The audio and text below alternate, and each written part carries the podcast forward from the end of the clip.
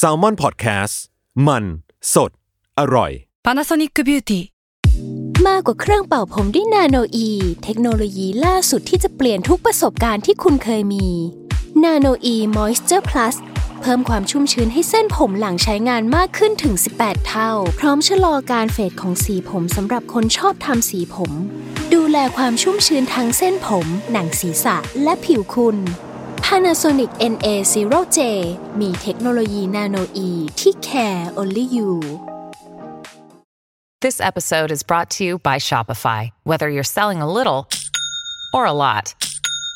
Shopify helps you do your thing, however you cha-ching. From the launch your online shop stage, all the way to the we just hit a million orders stage. No matter what stage you're in, Shopify's there to help you grow. Sign up for a $1 per month trial period at shopify.com slash special offer, all lowercase. That's shopify.com slash special offer. ร่วมสร้างสรรค์โดย ภาพดี ทวีสุข นี่คือพอดแคสต์เจาะลึกเรื่องราวของโรคภัย ที่ใครๆก็อ่านไม่เคยรู้กับ โรคภัยใครรู้ สวัสดีครับ พบกับรายการโรคภัยใกล้รู้นะครับ กับผมเอกพรศรีสุขทวีรัตน์ และเช่นเคยกับพี่หมอเล็กครับผู้ช่วยศาสตราจารย์ดรนายแพทย์กิติพงศ์สุนทราภา อาจารย์ภาควิชาเภสัชวิทยาคณะแพทยศาสตร์ศิริราชพยาบาลมหาวิทยาลัยมหิดลนะครับ สวัสดีครับพี่หมอเล็กครับ สวัสดีคุณเอกและคุณผู้ฟังทุกๆท่านนะครับ ครับ วันนี้ครับเราจะมาพูดคุย คือถ้าเกิดฟังชื่อโรค ก็เหมือนกับเป็นโรคเบสิกโรคทั่วไปอืมก็คือโรคท้องเสีย ใช่ฮะแต่ว่าวันนี้เราจะคุยโรคท้องเสียในเด็ก เด็กเล็กนะครับ เด็กเล็กอืมซึ่ง จริง ๆ แล้วเนี่ยมันมีความต่างใช่คมัรับนมีอะไรที่น่ากังวลกว่าท้องเสียในผู้ใหญ่เยอะ มันจะต่างกันพอสมควรครับใช่ครับ วันนี้ครับเราก็เลยได้วิทยากรพิเศษนะครับ คุณหมอเอส รองศาสตราจารย์นายแพทย์ อุศนรัตน์อนุรัฐพันธ์จากภาควิชากุมารเวชศาสตร์โรงพยาบาลรามาธิบดีนะครับ สวัสดีครับคุณหมอเอสครับ สวัสดีครับ คุณหมอเอสครับ เมื่อกี้เนี่ยผมบอกไปว่าโรคท้องเสียถ้าในวัยผู้ใหญ่เนี่ยอันนี้มันเป็นเบสิก นะที่ได้ยินกันบ่อย แล้วก็เหมือนกับไม่น่ากังวลมากนักแต่โรคท้องเสียในเด็กทำไมเราถึงจะต้องมาคุยกันเป็นพิเศษฮะครับผม ก็ท้องเสียในเด็กนะครับ ก็จะมีความแตกต่างกันกับผู้ใหญ่ใน คือจริงๆเนี่ยจะแตกต่างกันตั้งแต่สาเหตุนะครับ สาเหตุในเด็กจะแตกต่างจากผู้ใหญ่ แล้วก็นอกจากนั้นเนี่ยก็คือในเด็กเนี่ยเนื่องจากตัวเขาเล็กนะครับ เพราะฉะนั้นปริมาณน้ำที่เขาเสียไปนะครับ จากท้องเสียเนี่ยในปริมาณที่เท่ากับผู้ใหญ่นั่นคือเกือบทั้งตัวเขาอะไรประมาณนั้น นะครับก็เลยเป็นสาเหตุที่มันจะต้องใช้ความละเอียดในการดูแลมากกว่า ครับเด็กเล็กที่เรากำลังพูดถึงนี้เนี่ยคือวัยเท่าไหร่อะโอ้ก็ทุกวัยเลยครับ ตั้งแต่แรกเกิดจนถึงก่อนจะสิบห้าละครับ ครับโอ้ทุกวัยจนถึง 15 เลยนะฮะใช่ใช่ครับอ๋อครับ ที่มาที่ไปที่บอกต่างกันเนี่ยมันต่างกันยังไงเอาเอาวัยผู้ใหญ่ก่อนโรคท้องเสียในผู้ใหญ่เนี่ยเกิดจากอะไรฮะครับผมในวัยผู้ใหญ่ท้องเสียนะเมื่อก็มักจะเกิดจากอาหารเป็นพิษ นะครับก็คือกินอาหารเอ่อที่ไม่สะอาดหรือว่าตั้งทิ้งไว้นานๆ มีเชื้อโรคขึ้น หรือไปกินอะไรอาหารไม่สุกทั้งหลายแหล่อะไรประมาณนั้นนะครับ แล้วในนั้นยังมีเชื้อโรคอยู่ หรือเชื้อโรคโดนความร้อนแล้วเอ่อ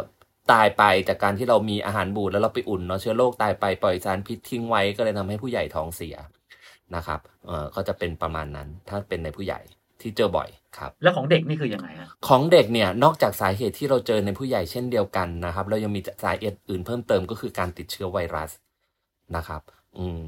มีไวรัสบางตัวที่ในเด็กเนี่ยเอ่อคือไวรัสเนาะมันก็จะมีมันเหมือนกับร่างกายเราจะต้องมีภูมิคุ้มกันเหมือนที่เราคุยกันเป็นประจำช่วงนี้นะโควิดใช่ไหมครับมีไปฉีดวัคซีนมีอะไรอย่างนั้นอ่าเหมือนกันก็คือไวรัสมันจะต้องมี ภูมิคุ้มกันของของมันนะครับ ก็คือถ้าร่างกายเรายังไม่เคยเจอไวรัสชนิดนั้น ถ้าเราเจอไวรัสชนิดนั้นขึ้นมา ก็มีโอกาสที่จะเกิดอาการจากการติดเชื้อไวรัสชนิดนั้นได้ ซึ่งในผู้ใหญ่ก็เคยเป็นมาแล้วละตอนที่เราเป็นเด็กๆนะครับอาพอพอเป็นผู้ใหญ่มีภูมิคุ้มกันเสร็จก็เลยไม่เป็น ก็เลยเป็นจากสาเหตุอื่นครับ ก็เท่ากับว่าโรคท้องเสียในเด็ก อาจจะมีสาเหตุจากไวรัสอืมถูกไหมฮะใช่เอ๊ะแล้วแล้วอาการมันจะแบบต่างกันไหมฮะแบบแรงกว่า รักษายากกว่าหรืออะไรอย่างเงี้ยฮะอาการถามว่าแรงกว่าไหมคือจริง ๆ ขึ้นกับชนิดของไวรัสนะครับไวรัสบางตัวนะครับที่ปัจจุบันเริ่มมีวัคซีนที่มาใช้ก็คือเป็นไวรัสที่เขาเรียกว่าโรตาไวรัสนะครับโรตาไวรัสเป็นไวรัสที่ทำให้เด็กท้องเสียถึงขั้นต้องนอนโรงพยาบาลเป็นจำนวนมากนะครับทำไมมันถึงแรงก็ขนดนั้นจากที่นะเขาเสียน้ำเยอะแล้วคือมันมันจะทำให้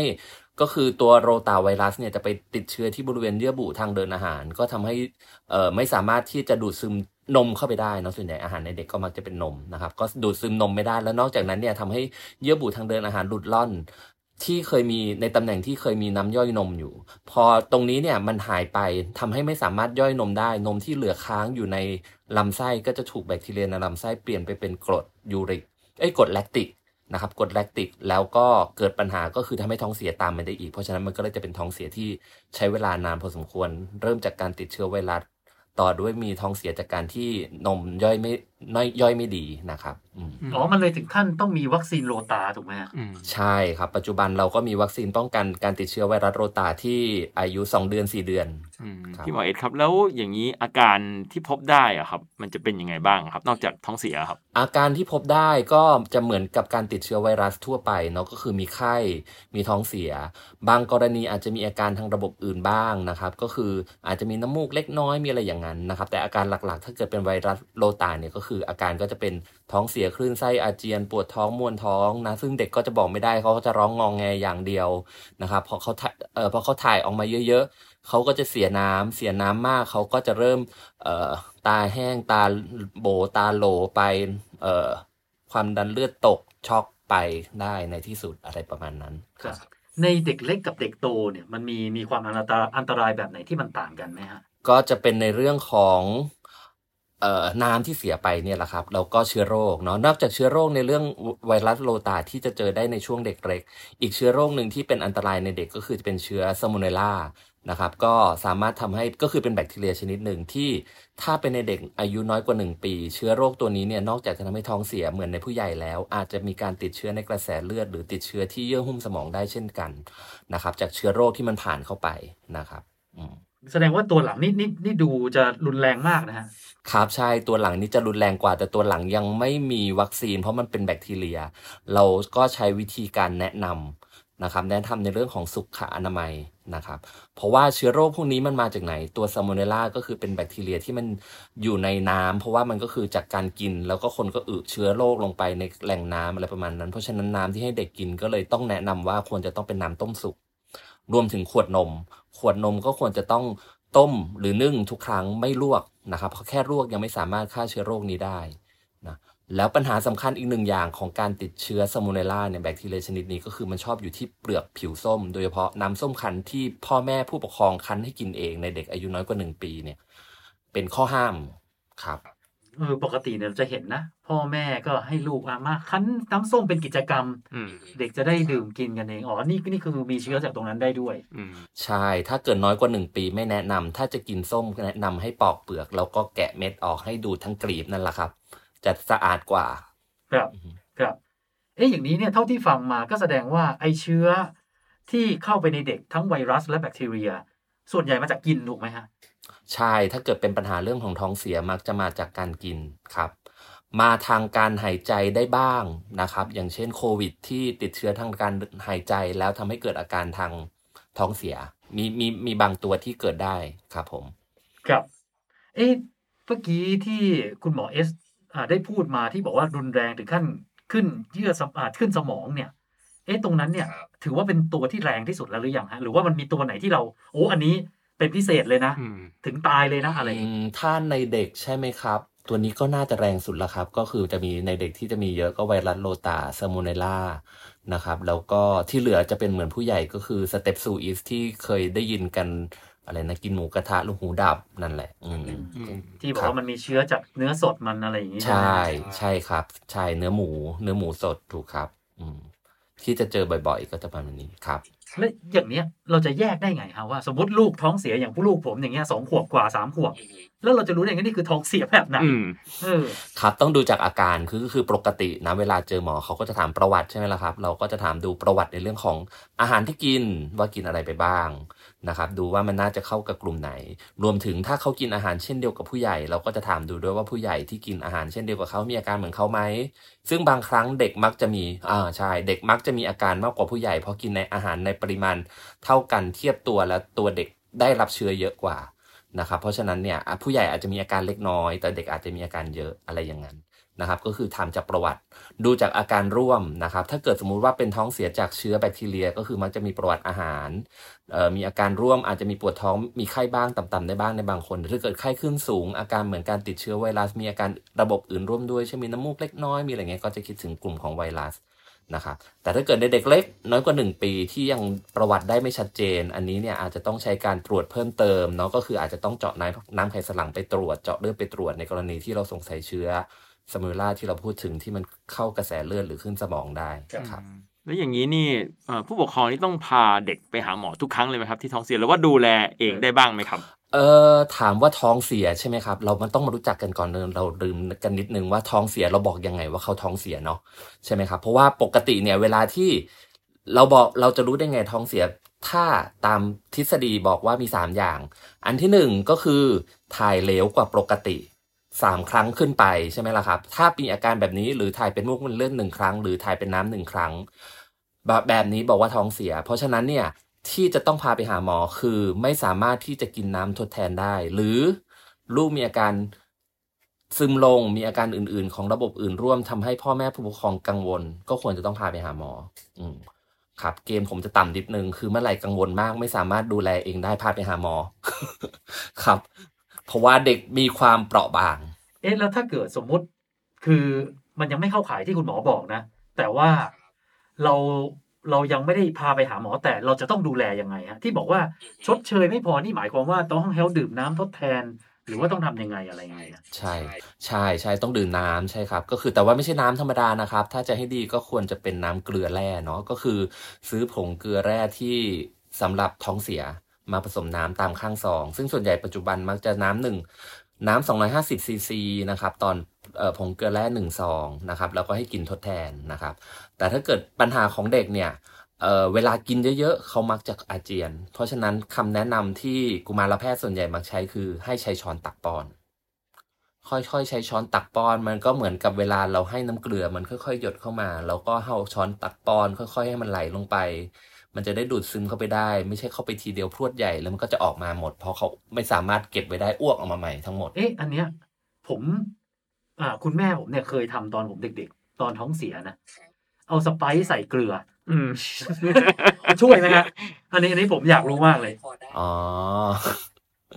พอได้พอได้ พอได้เพียงแต่ว่าที่ควรจะต้องทำก่อนคือต้องเอาลมออกก่อนเพราะปัญหาของสไปร์คือมีลมอ่าใช่ไหมครับ ลมเยอะ แค่ท้องเสียเฉยๆเนี่ยจะทำให้สารละลายในเลือดผิดปกติ คือโพแทสเซียมในเลือดต่ำทำให้สำลำไส้ทำงานไม่ดีท้องจะอืดอยู่แล้ว เพราะฉะนั้นถ้ามีลมที่เรากินเข้าไปเยอะก็จะทำให้มีปัญหา ก็ควรจะต้องเขย่าลมออกให้หมดนะครับ แล้วเติมเกลือลงไป ซึ่งเกลือเนี่ยถ้าจะให้ดีก็คือใช้เกลือแกลงธรรมดานี่แหละครับเขาเคยมีการศึกษาแล้วก็คือเติมเกลือหนึ่งหยิบมือก็คือใช้นิ้วชี้กับนิ้วโป้งจับเข้าไปในขวดเกลือเนี่ยหยิบขึ้นมามักจะได้ปริมาณที่ใกล้เคียงกัน ไม่ว่าจะเป็นนิ้ว มือไข่นะครับ ใส่ลงไปในน้ำหนึ่งแก้ว ผสมน้ำสไปร์อะไรประมาณเนี้ยก็จะเพียงพออคือสาเหตุที่เป็นสไปซ์เพราะว่ามันมันมีความหวานอะไรอย่างนี้ด้วยป่ะฮะอืมมันมีความหวานมันมีน้ำตาลใช่ เพราะว่าผงเกลือแร่เอ่อที่เขามีก็คือจะมีเกลือแร่และมีน้ำตาลนะครับอืมไม่แนะนำประเภทอื่นเนาะเพราะอย่างเช่นโค้กเดี๋ยวอ้วกออกมาเอาสีดำเอาตกลงนี่อ้วกเป็นเลือดหรือเปล่าเนี่ย อะไรอย่างนั้น เพราะฉะนั้นอ่าสีอื่นไม่ดีนะยิ่งน้ำแดงยิ่งไม่เหมาะ ครับ เดี๋ยวยิ่งสับสน แล้วถ้าพูดถึงเรื่องครับการดูแลทั่วไปก็แล้วกันนะฮะเราควรจะดูยังไงเพื่อหลีกเลี่ยง ไม่ให้เด็กติดไวรัสหรือติดแบคทีเรียจนท้องเสียจนถึงขั้นป่วยฮะก็น่าจะเหมือนปัจจุบันที่เขาแนะนำกันตอนป้องกันโควิดเนี่ยแหละครับ กินร้อนช้อนไข่คอช้อนมันแล้วก็ล้างมือ ใส่หน้ากากนิดนึง อืม ใช่ครับ ผม อืม กินอาหารปรุงสุก อืม ช้อนไข่ช้อนมันไม่กินร่วมกันช้อนกับคนอื่น ครับ อืม พี่หมอเอกครับ มันมียาประเภทที่อย่างเช่นยาหยุดถ่ายที่แบบผู้ใหญ่หลายคนก็กินกันเวลาที่ท้องเสียใช่ไหมครับไอยากลุ่มพวกยาหยุดถ่ายทั้งหลายเนี่ยให้เด็กเล็กทานเป็นเป็นไงบ้างครับ ปกติเราไม่แนะนำให้เด็กกินยาหยุดถ่ายนะครับเพราะว่าถึงแม้ในผู้ใหญ่ก็ตามปัจจุบันหลังๆเขาก็ไม่ได้แนะนำมาก เพราะว่าเขาคือพอเวลาที่เขามีเชื้อที่จะทำให้ถ่ายเนี่ยการถ่ายเป็นการเป็นเป็นวิธีการหนึ่งของร่างกายที่จะเป็นการขับเชื้อออกไป นะครับอืมก็ถ้าในกรณีที่สามารถเข้าห้องน้ำได้ก็ปล่อยมันถ่ายออกไปเพียงแต่เราจะต้องทดแทนให้ทันนะครับปปัจจุบันยังถ้าเป็นในกรณีท้องเสียจากการติดเชื้อไม่แนะนำให้ใช้ยาหยุดถ่าย ยกเราจะใช้ในกรณีอื่นนะครับ ที่เป็นท้องเสียจากสาเหตุอื่น ซึ่งมีอีกเยอะแยะเนาะที่ไม่ได้เกี่ยวข้องกับการติดเชื้อ แต่มักจะเจอไม่เยอะหยุดถ่ายก็เท่ากับว่าเชื้อมันก็ยังอยู่ในอยู่ในนั้นร่างกาย ไม่ออกไปสักทีใช่ถูกครับ รวมถึงถ้ามันเป็นสารพิษมันก็ยังค้างอยู่ในไส้เรา อืมแทนที่มันจะโดนขับออกไป แล้วอย่างผงผงถ่านนะครับอ่าพวกเออเม็ดเออถ่านพวกนั้นนะครับ เม็ดถ่านไม่ได้มีข้อห้ามอะไรนะครับ เม็ดถ่านก็สามารถกินได้ครับ ผมไม่ได้มีข้อห้ามในเด็กก็ไม่ได้มีข้อห้ามการกินผงถ่านอืมเอ๊ะในหลักการผงถ่านนี่มันมันเป็นยังไงฮะอืมผงถ่านมันก็จะเป็นการดูดซับสารพิษสารต่างๆ ที่มันอยู่ค้างเหลืออยู่ในลำไส้เข้าไปอยู่ในถ่าน แล้วมันก็จะได้ถ่ายออกไปอ๋อเหมือนกับเหมือนมันเป็นวัตถุที่ไปจับได้ถูกไหมครับใช่ใช่แล้วมันไม่ถูกดูดซึม มันก็จะค้างอยู่ในลำไส้ไหลไปเรื่อยๆ จนมันออกไป แล้วมันมันไม่จะไปมันจะไม่ดูดซับพวกสารที่มันเป็นประโยชน์อะไรอย่างนี้ใช่ไหมฮะเออ มันก็อาจจะมีบ้างนะครับ แต่ว่าถามว่าปกติผงถ่านเราก็ไม่ได้กินระยะยาวเนาะส่วนใหญ่เขาก็จะกินกันสั้น ๆ ครับ เอาละฮะวันนี้ได้ประโยชน์มากเลยนะครับ ขอบคุณพี่หมอเอสมากนะขคอบรัคุณบมากนะครับ ครับผมยินดีครับนะคุณผู้ฟังนะครับ ถ้าเกิดมีคำถามหรือว่าอยากจะแนะนำติชมรายการนะครับ ส่งกันมาได้ที่เพจของ Salmon Podcast หรือว่าภาพดีทวีสุขนะครับ วันนี้เราสามคนขอลาไปก่อนนะครับ สวัสดีครับ สวัสดีครับ สวัสดีครับ